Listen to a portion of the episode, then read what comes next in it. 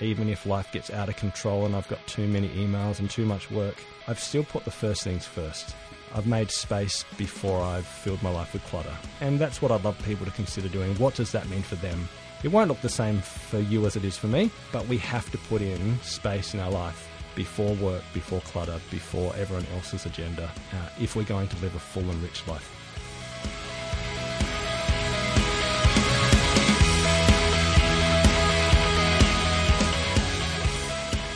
Welcome to the Juxtaposed Journeys podcast, and happy International Cat Day.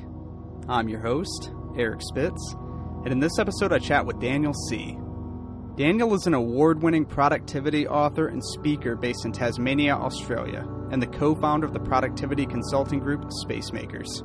His latest book, Spacemaker How to Unplug, Unwind, and Think Clearly in the Digital Age, won the Australian Business Book Awards in 2021 for Best Personal Development Book. As the title infers, the book aims to help readers live a happier, healthier, and more productive life by making a habit out of unplugging from technology. Our conversation ranges from how digital overuse affects the human body, to practical tips on how to unplug, and ultimately how the book Spacemaker evolved over seven years from the original intention of a 20 page ebook. Daniel even teases the latest book he's working on, so be sure to check out his website linked in the show notes to stay updated on that project.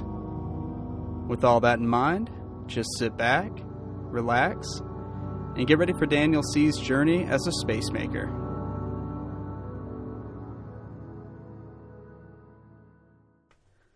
All right, so Daniel, welcome to the Juxtaposed Journeys podcast. And first of all, thank you so much for taking time out of your busy schedule to sit down and chat with me.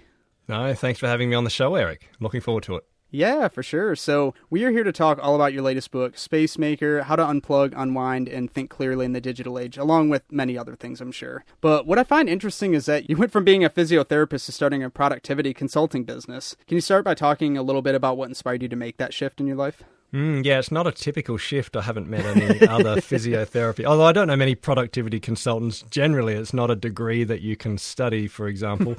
uh, look, so basically, I went from being a clinical physiotherapist and then treating patients to becoming a deputy manager and then managing a health service. So I, I'd already made that shift to thinking of myself as a leader and as a manager, and I started to soak myself into reading and learning about how to organize my life and how to lead culture and, and shape the organizations that I lived in. But I remember this moment where I realized I'd spent four years at university studying anatomy and physiology and learning how the body worked. And then I'd done lots of study after university to build my patient skills. And then I realized that I was actually spending almost all of my time no longer treating patients, but reading and responding to email and being in meetings and having to organize projects and to-do lists, deal with conflict. Do you know what I mean? Like I was I was a manager. And I realized that that's a completely different job than what mm-hmm. I had learned as a technician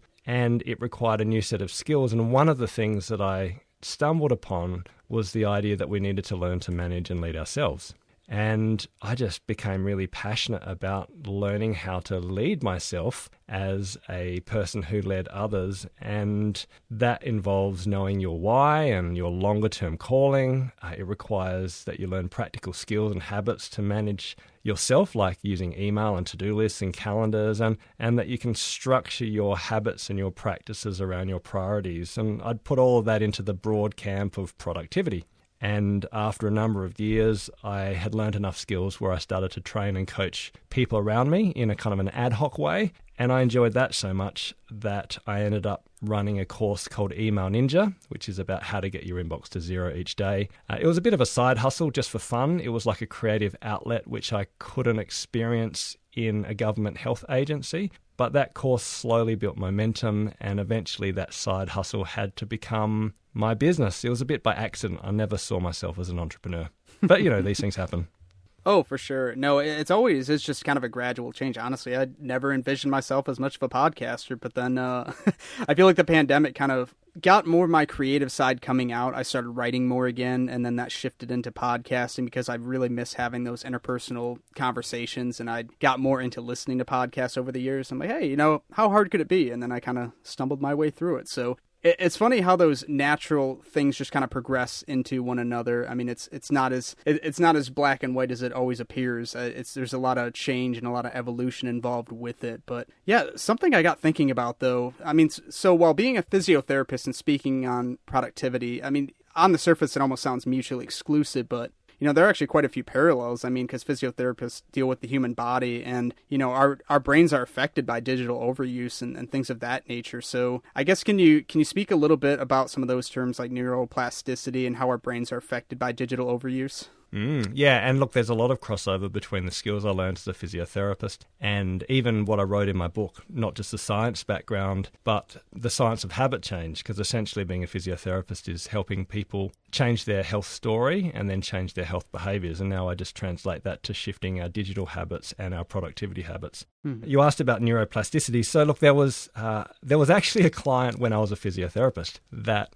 I remember, and we'll call her Susan. Uh, and mm-hmm. she walked into my clinic, and her neck was rotated 30 degrees to the left she looked like a crab. It was really bizarre. And I'm like, this is an interesting person. Mm. And uh, and she'd had a car crash, a motor vehicle accident, a number of years before, and because her neck was in the brace for such a long time, she ended up basically just walking crooked, and she could never get her neck straight. And so I mm. was expecting to see her in lots of pain, but she didn't have a lot of pain. And when I did all the assessments, she could move her neck fully to the left and well, almost fully to the left, almost fully to the right. So there was no physical restriction that stopped her walking with her head forward. And so I'm like, what's going on? And so I got her to hmm. close her eyes and look in front of the mirror, standing up. I said, turn your head as far as you can to the left, and she did that, and as far as you can to the right, and she did that.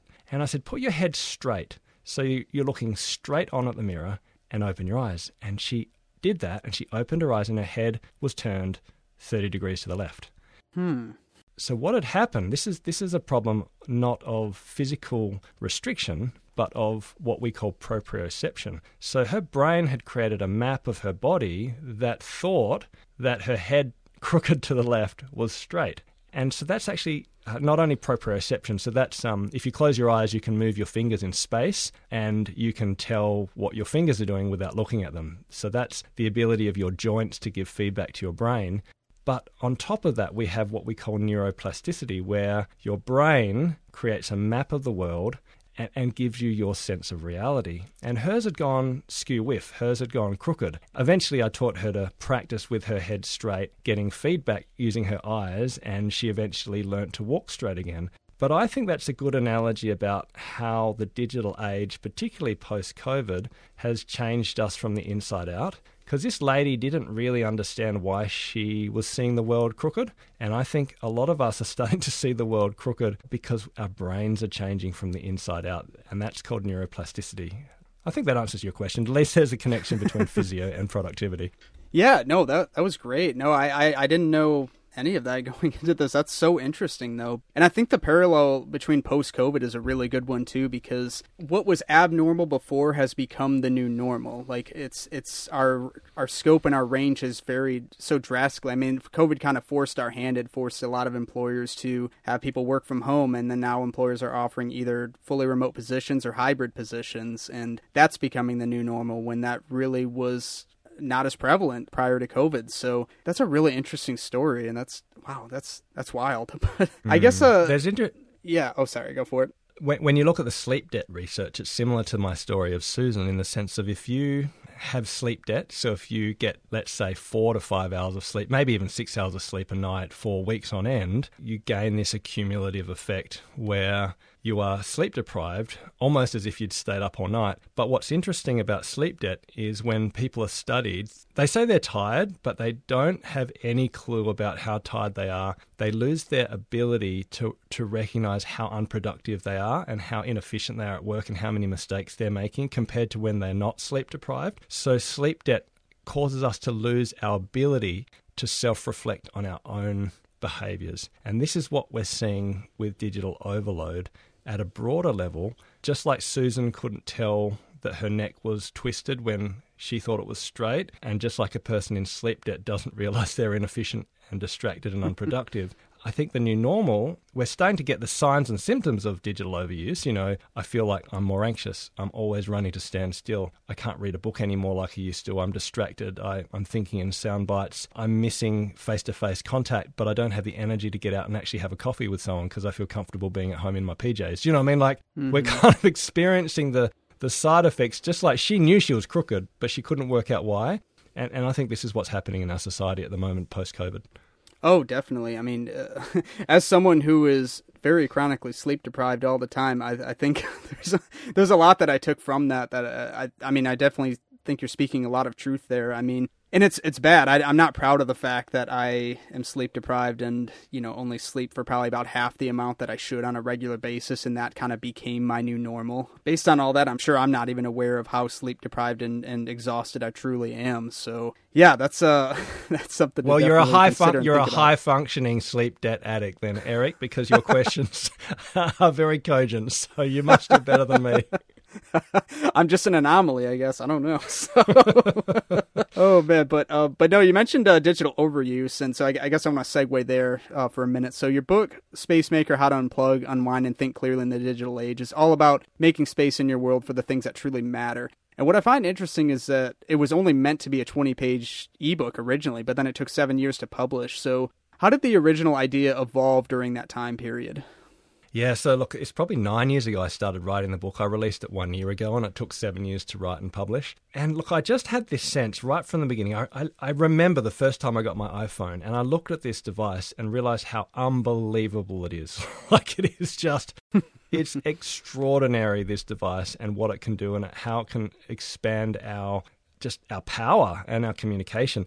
And, and I, I was scared actually because I'm quite an addictive person in many ways and I'm a type A personality. I love working, I love starting new things and and I knew at that moment that this this was something I had to be careful about because it was so amazing. I don't know if that makes sense. I just had this almost prophetic awareness that this was going to change my life. Mm-hmm. And I soon started to see that there were some amazing things through my use of technology, but some unhelpful patterns and behaviors started to develop very, very quickly around how often I used my phone. And I think I just could foresee the problem of always being online and the cost it might have on other areas of my life. And so I started a habit where I turn off my phone one day a week in order to disconnect from work and from the activity of the online world. And I wrote a blog post, and that post made waves because at the time no one was talking about Facebook, you know, addiction and Instagram overuse and no one was talking about Zoom fatigue. Like none of none of that was a conversation 9 years ago. And I started that conversation and I thought, well, people are curious about this idea that maybe you could use your phone too much. And mm-hmm. so let's write a 20 page how to guide on how to, you know, not start and end the day with your phone, but have some space, how to make sure you have real relationships. You know, some of the stuff that is still the core of my book many years later. But but I realized very quickly not only was there a lot more content in that than a 20 page ebook, but that the problem with digital technology, particularly coaching clients and starting to see more of the research, you know, of emerge over many years, I, I, realized that actually it's really simple to say to someone, turn off your phone for a day a week. I mean, that's not complicated, you know, press one button and don't look at your phone. But like, you're probably having heart palpitations now just thinking about the idea. Do you know what I mean? like, the, the, the idea of disconnecting or unplugging in, in particular ways throughout our day or our week or our year, it's not complicated, but there is something in our relationship with the online world that tethers us relationally to our devices, and we have emotional, physical, neurological responses to that kind of relationship that we've invested in. Mm-hmm. And unless you change our paradigm or our story of technology, you're you're not going to be able to sustain healthier, more balanced practices in around technology. So I like how a guy called Jamin Fraser says that behavior is at the end of the assembly line of the factory of our beliefs. And so the book ended up becoming a book because I realized I needed to dedicate dedicate a lot of time to really research deeply what is our story or paradigm of technology? How do we change that? How do we orientate our life around true north principles? And then the 20 page ebook is probably about a 40 page section at the back of the book. Very, very practical tips and tricks on how to practically unplug, assuming that you're online almost all the time. It's not an anti tech book, but how do you invest in space in the things that really matter, which can't happen online?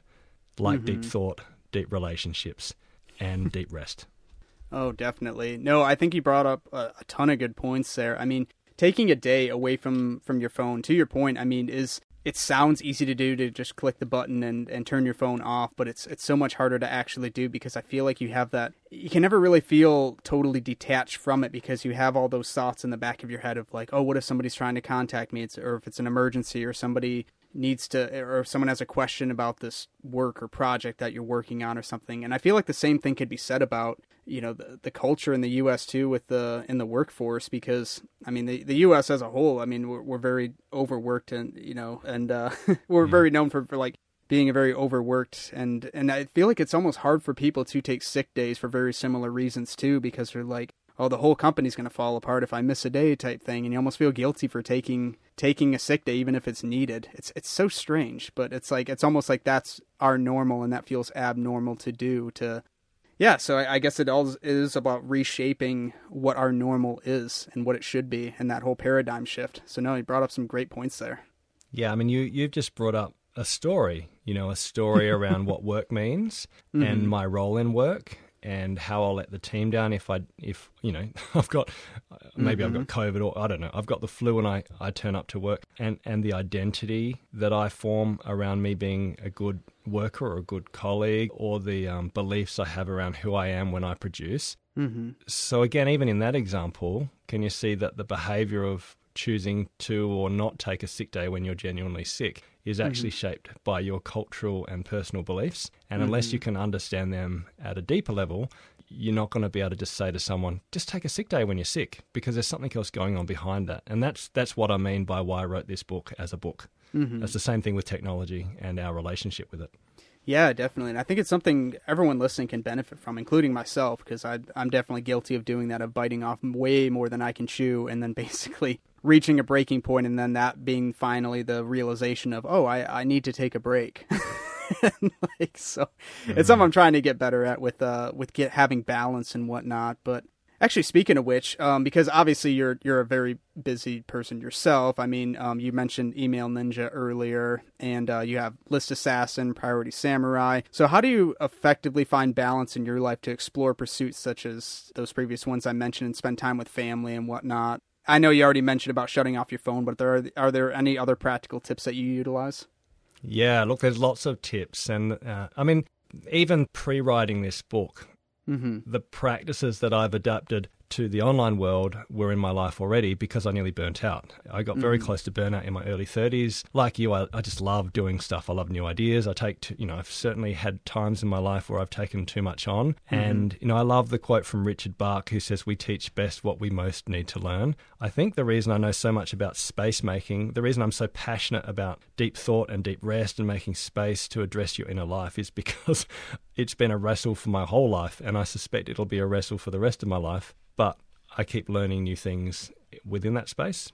By nearly burning out, I needed to put in patterns and practices in my life where, yeah, I, I didn't just work to exhaustion, but I put holidays in 1st mm-hmm. At the start of my year, I would book in my holidays before I book in my work, and I would mm-hmm. prioritize time with my family. I'd prioritize exercise and time to think deeply and strategically rather than just rush into stuff. You know, all those kind of practices have, have held me in good stead. And I'm really happy to talk about some practical tips that will help listeners. But I suppose before I do, I, I do want to acknowledge that I'm not, you know, this zen, calm person that walks through life. I mean, I'm a business owner. I have three kids. I've got a house. I live in community. I, I've, I work, I volunteer a lot with my church community. I've got a few side hustles. Do you know what I mean? So, so there's a lot going on in my life. Mm-hmm. But, but the practices in the book and putting the most important things in first has been incredibly useful to stand me in good stead. Mm-hmm.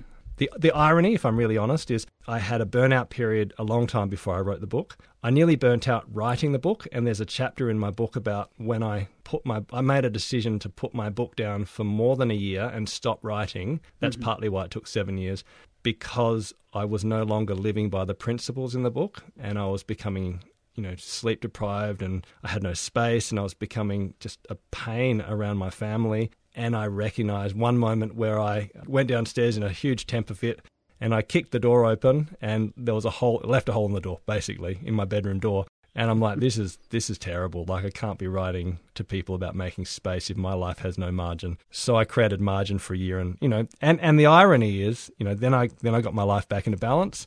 And now I've produced this award winning book. It's actually nominated for another national award last week. I'm speaking Nice. all around the world, which is exciting, and more and more work's coming in to help people think about and wrestle with digital overload. But in all honesty, probably the last month I've had less space in my life than I've had for a long, long time. And I'm like, how am I going to balance helping people learn about space when I'm now again, once more, wrestling with overwork and you know what I mean? I still have the practices in my life, so that's why I'm healthy, but Mm-hmm. but I also want to speak with integrity. I don't want to Yeah. be the space maker who, uh, you know, it's, it's a bit like Tim Ferriss, a four hour work week. There's no way he works four hours a week. Like, you know, there's, there's got to be some integrity in the way you speak. And I'm wrestling with that with my own life. So I don't know if that's worth sharing, but it, it's the reality of, it's the reality of the busy work we live in. Yeah, definitely. And you brought up some really great points there too. And I praise you for having the self awareness of being like, okay, I need to take a step back or put things on hold, get into a better headspace, you know, before I, I continue working on this book because I'm getting burnt out. Because that that's something very important to recognize for sure, and, and something I you know I, I try to practice or I, I I can struggle with sometimes as well, or just kind of having that balance. But yeah, and, and life is definitely fluid too. I mean, priorities and situations and things are always changing. So you may be really balanced at one point in your life, then you get off center a little while later because of other things that came into your life unexpectedly or whatnot. Then you have to reassess, and it's it's a constant ebb and flow change, I suppose. But but yeah, having the the tools and the practices at your disposal and having the knowledge to do that will will put you in the best position ultimately. So with Spacemaker, the, the book in mind, what would you say is your ultimate goal of your book? I guess in terms of yourself or just what you hope your readers will gain from it. Yeah, I really want people to live intentionally. Mm-hmm. And by that, recognizing that space is really, really valuable. I think we have so much information in our world today. There's, you know, there are opportunities. For many of us, we almost have enough money, but we don't have any space to enjoy life and to rest and to, to live the lifestyle we want. While the book is about technology, because unless you reframe tech and reframe your tech habits, it's very unlikely you'll truly live your own script rather than the script of the world or the you know shareholder of Silicon Valley tech companies. You know that they're determining a lot of your habits. But ultimately, I want you to make space. I want you to live your own life. I want you to be intentional, and and that's really exciting. You know, Mm-hmm. and ultimately, that's. I love what you said about the seasons. It, there are seasons, you know, like Stephen Covey says, there are times to be intentionally unbalanced, and I think that's okay. However, the way I look at the world now is it's almost like a, a glass, and imagine you fill it up with water and then just keep filling it up, and you fill it up and fill it up and fill it up, and it's overflowing and it's stripping down the table, and, and I don't know, starting to soak the carpet. Like that's the context we live in. We will always have more than our cup, our capacity, our Mhm. energy can hold. And there are always more options now in the digital age than you'll ever get done in your whole life. I mean, Oliver Mhm. Burkeman's got a great book called 4,000 Weeks, which talks about that same idea. And so, if that's the context that we're going to live in forever, more than we can possibly get done, then how do you live in that environment? And I think the solution is not necessarily balance, it's awareness that life is messy and you won't get it all done. And therefore, what do you put in that glass first and what do you let flow out? And so, even in a busy time like I have now, where I have more work than I'm keeping up with, Mm-hmm. I will always have a day off with my kids and family on a Saturday.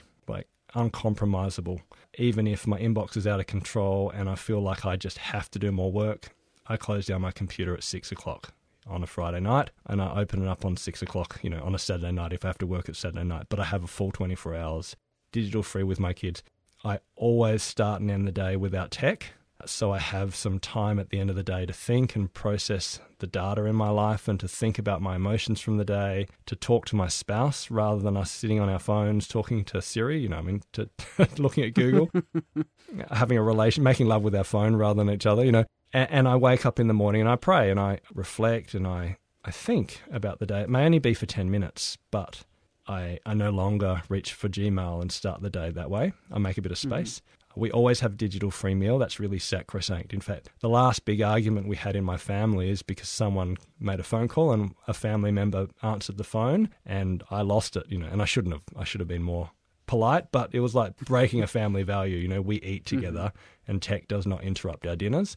Uh, so there's, mm-hmm. and I exercise a few times a week without a podcast in my ears, you know, so mm-hmm. it's not like a lot of life, but there are intentional patterns that go in first about rest, thought, and relationship. And I won't even let like a great, you know, conference keynote invitation take over that. If someone wants to have me speak during my annual leave, which is locked in a year in advance, the answer is automatically no, because rest comes before work. And I think mm-hmm. with those priorities in mind, I find that even if life gets out of control and I've got too many emails and too much work, I've still put the first things 1st i mm-hmm. I've made space before I've filled my life with clutter. And that's what I'd love people to consider doing. What does that mean for them? It won't look the same for you as it is for me, but we have to put in space in our life before work, before clutter, before everyone else's agenda, uh, if we're going to live a full and rich life. Oh yeah, I agree completely. You, you, hit on so many great points there. I mean, and it's something I really need to get better about myself, but just reprioritizing and making time for myself and really what's important in life because as I'm sure a lot of people out there, I have a nasty habit of being very goal objective, which is fine and everything, but unless I schedule time to take for leisurely activities or just relaxing, unwinding, unless I schedule it in, I won't take it type thing. I'll just find another task to do to try to get ahead on something else. And then obviously that's not sustainable. That's why people burn out. Yeah, I think uh, reshaping, you know, your your normal and just figuring out and reprioritizing what's important to you and really not buckling with that and you know like scheduling that time for yourself and what's important to you truly is important. And and yeah i think you hit on some great points there. And can i and say i'm very much like you in that eric that you know like my wife is this beautiful relational empathetic person and she loves you know she, she'll hang out with friends or she'll rest because she enjoys those things Whereas, like, I'm a type A structured productivity kind of consultant. Mm-hmm. I probably came out with a to do list, you know, when I was born, and and I love ticking things off my list. So, so for me, what I'd mm-hmm. recognize, it's not a bad thing. I'm. It, it just is the way I get stuff done is I schedule it. If I want to get a project done, I break it down, I schedule it, I next action it. Mm-hmm. And I just realized I had to treat my personal life the same way because of my personality type. And so, yeah. I, you know, that's why I schedule my holidays. That's why I schedule my day off. You know, like someone once said that spontaneity, unlike its name suggests, often needs to be structured because the mm-hmm. only way I'm going to have 24 hours of unplanned, unstructured time where I wake up and say, What will we do today? is if I've time blocked time and said nothing's entering that space. Does that make sense? So I have yeah. to structure my spontaneity, you know? And so that may not sound very human if you're like one of those nice, enjoyable people to hang out with who are just relational and not kind of tasky. Mm-hmm. That's the way I'm wired. And so it's not a negative thing. Uh, you go with your strengths. Oh, definitely. Yeah.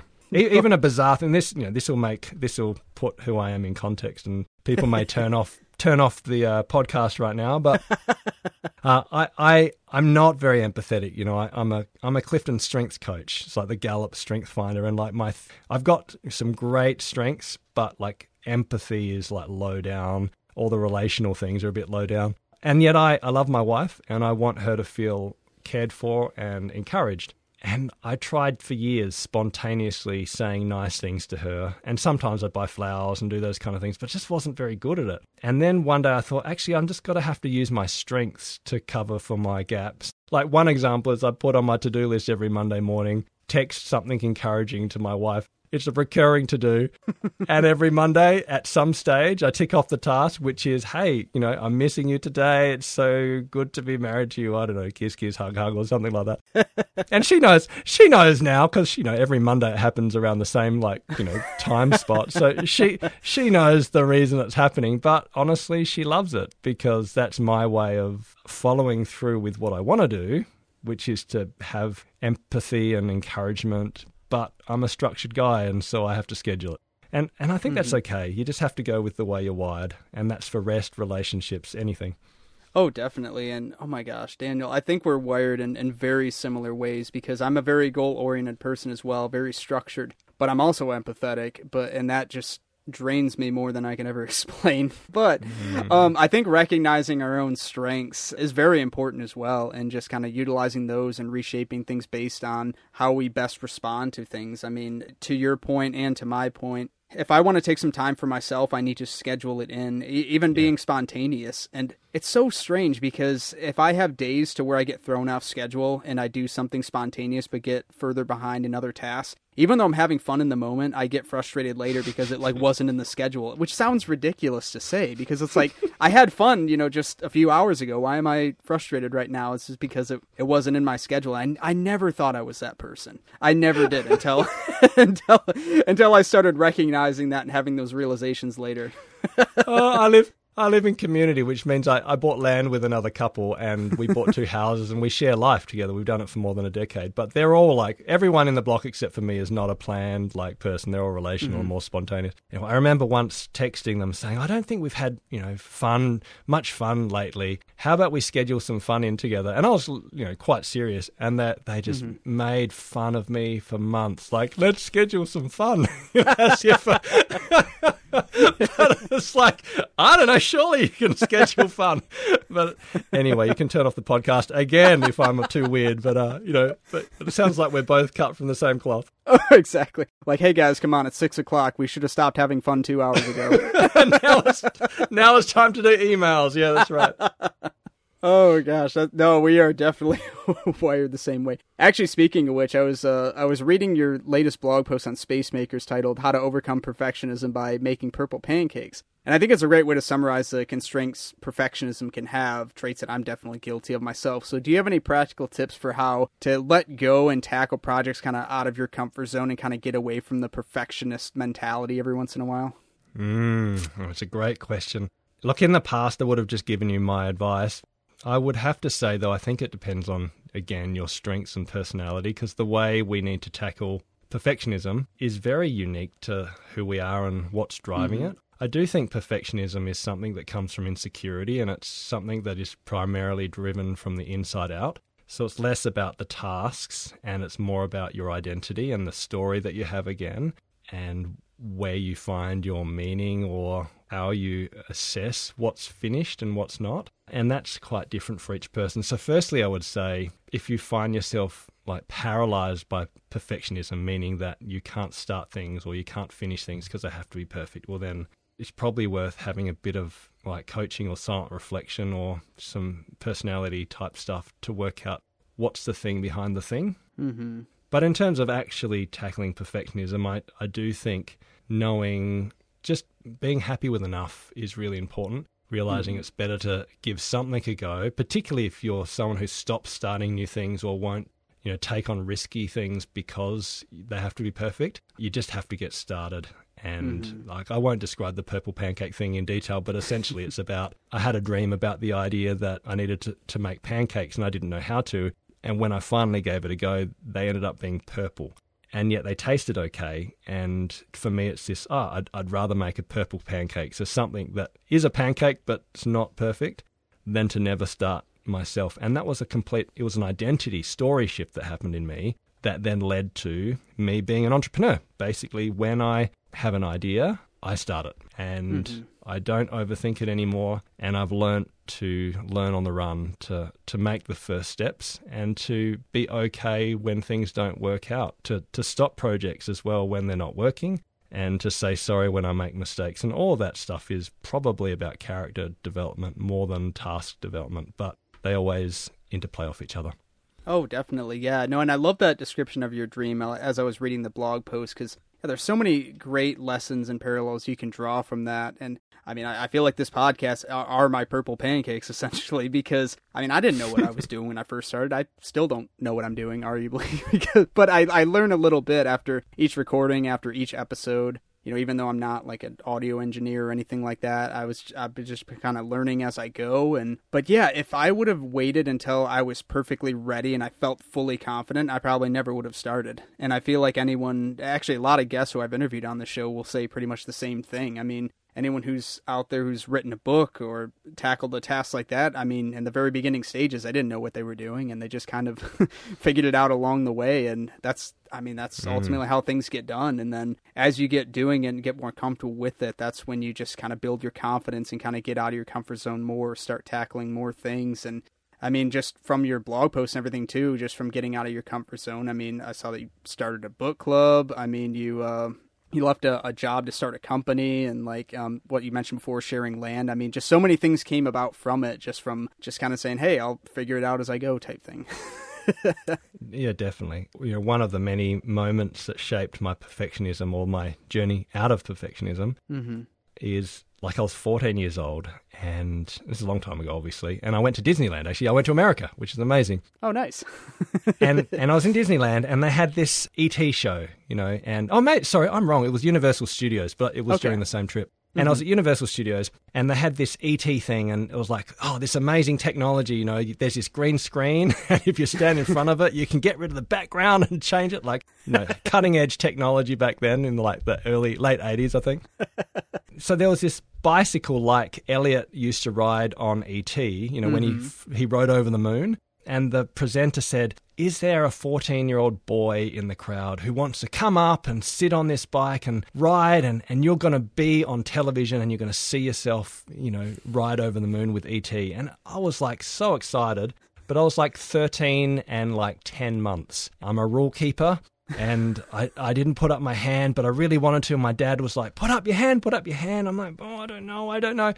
anyway, another kid, another kid put up his hand, and he got up and it was awesome. He rode and you could see him fly over the moon, and the whole time I just wished that was me. And I remember thinking about that, reflecting on my emotions as, as much as I could as a 14 year old, and thinking I should have put up my hand.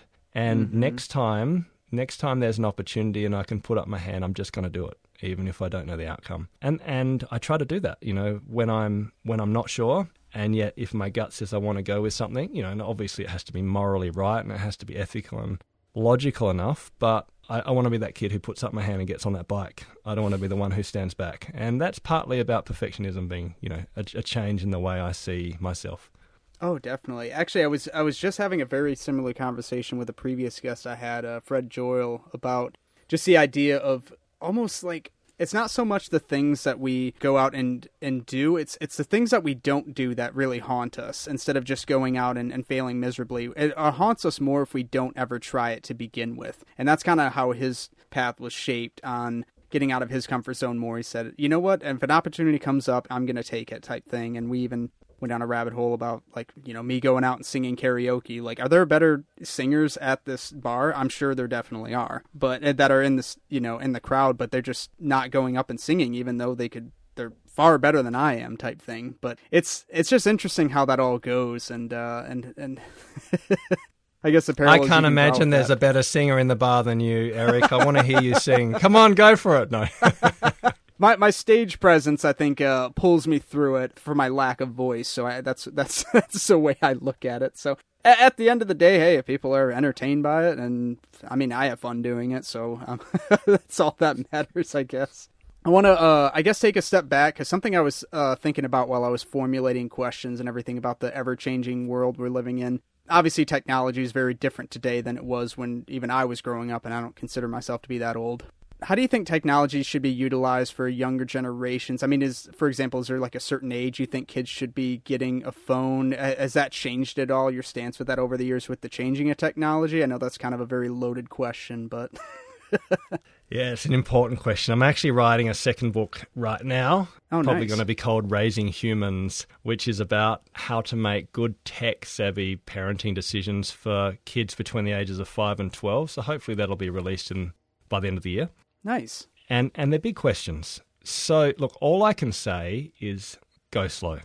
The the research that's coming out, I, I honestly think we'll look back in ten years and it'll be like like I remember when in the seventies there, there were still doctors in Australia who you'd go to their surgeries, they'd, they'd have like ashtrays and they'd be smoking cigarettes in doctor surgeries. Now we knew mm-hmm. we knew cigarettes were bad for us in the sixties and seventies, but we did it anyway. And I think we're going to look back and think, why did we give Minecraft to like two year olds? Mm-hmm. And why did we give our phones to eight year olds without filters, without contracts, without the, the types of checks and balances that are needed both for their mental health and their brain development? We're definitely seeing more and more research coming out that suggests that we are just giving our kids devices too early and it is actually hindering their mental development, their their, their brain development. Uh, They, they're literally not developing healthy brains. I think there's been an 800% increase in ADHD since the iPhone was released, and obviously, and there's also addiction related to a whole lot of digital overuse. So I'm not saying tech is bad, not at all, and I'm not saying we shouldn't use tech. I mean, my kids clearly use some technology.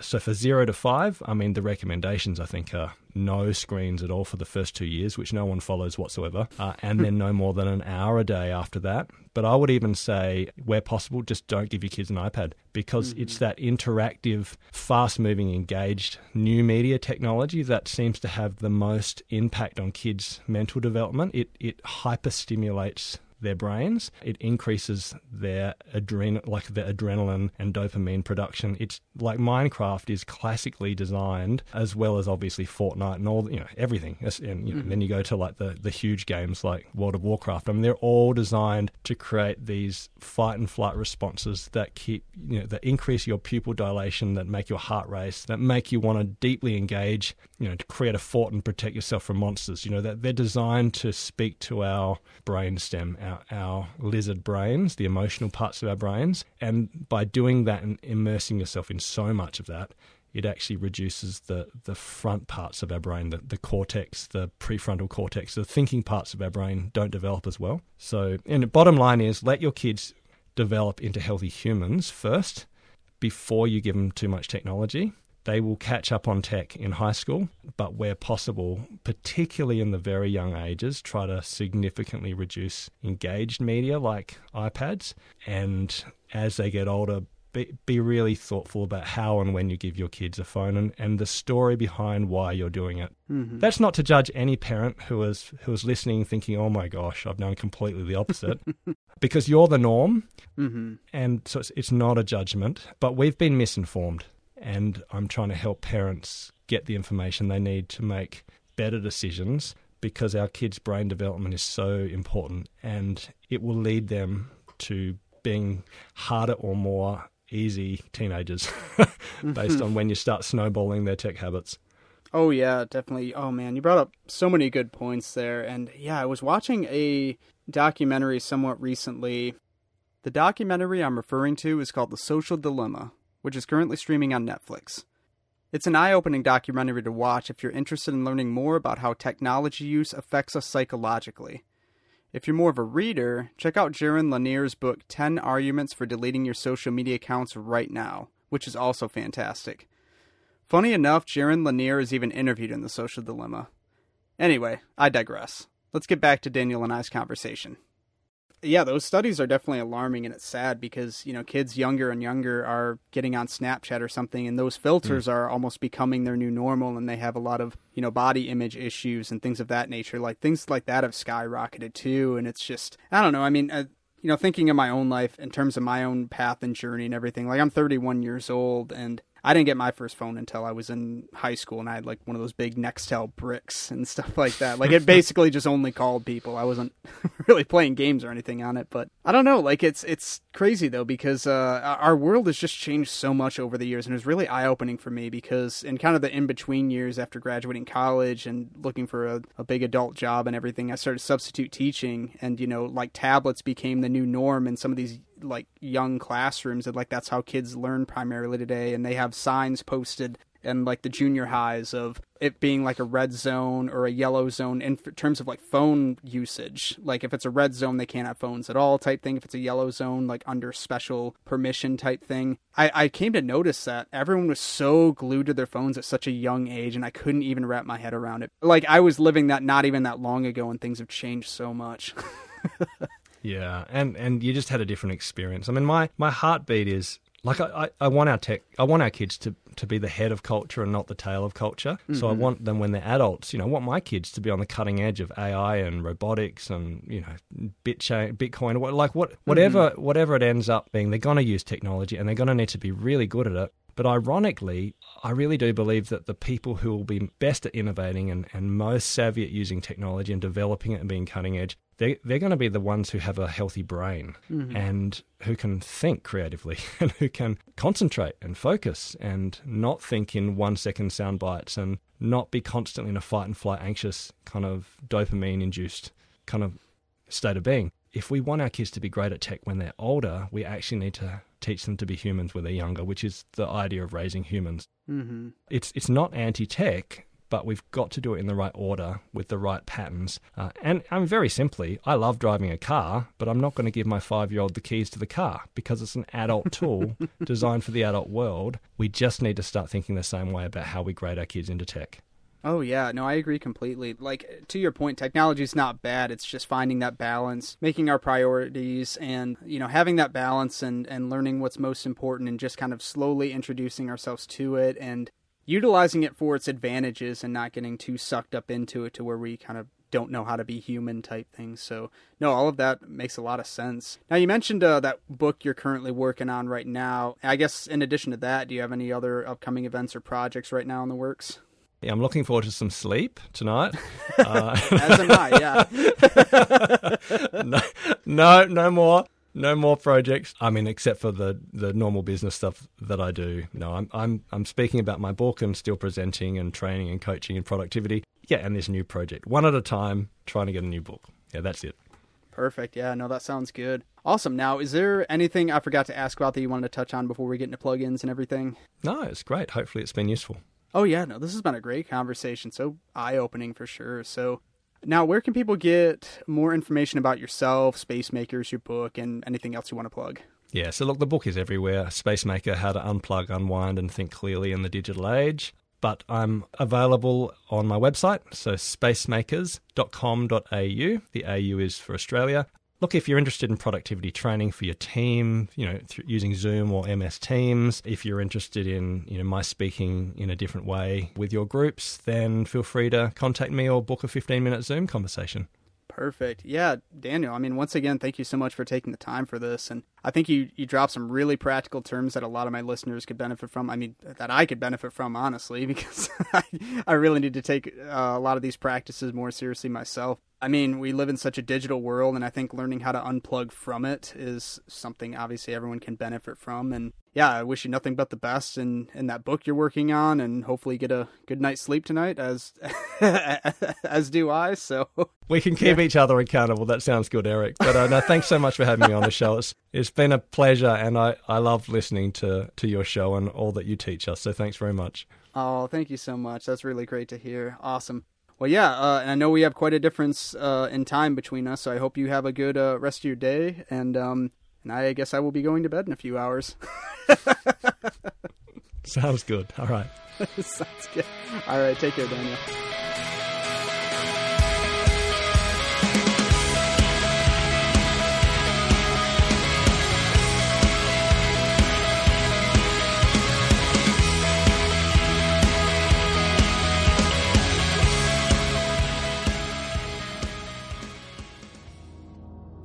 Thank you so much for tuning in and checking out the show.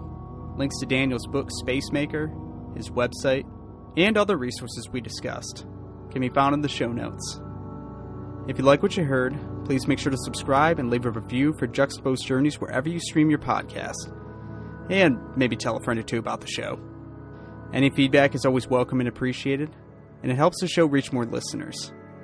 It also keeps new episodes coming out. If you're an entrepreneur, creator, or live an interesting lifestyle, take a few minutes to fill out the questionnaire I have linked below. If you're a good fit, I'll be sure to get in touch with you to be featured on a future episode. I just ask that you have some patience, as I'm pretty backed up with any of your requests at the moment.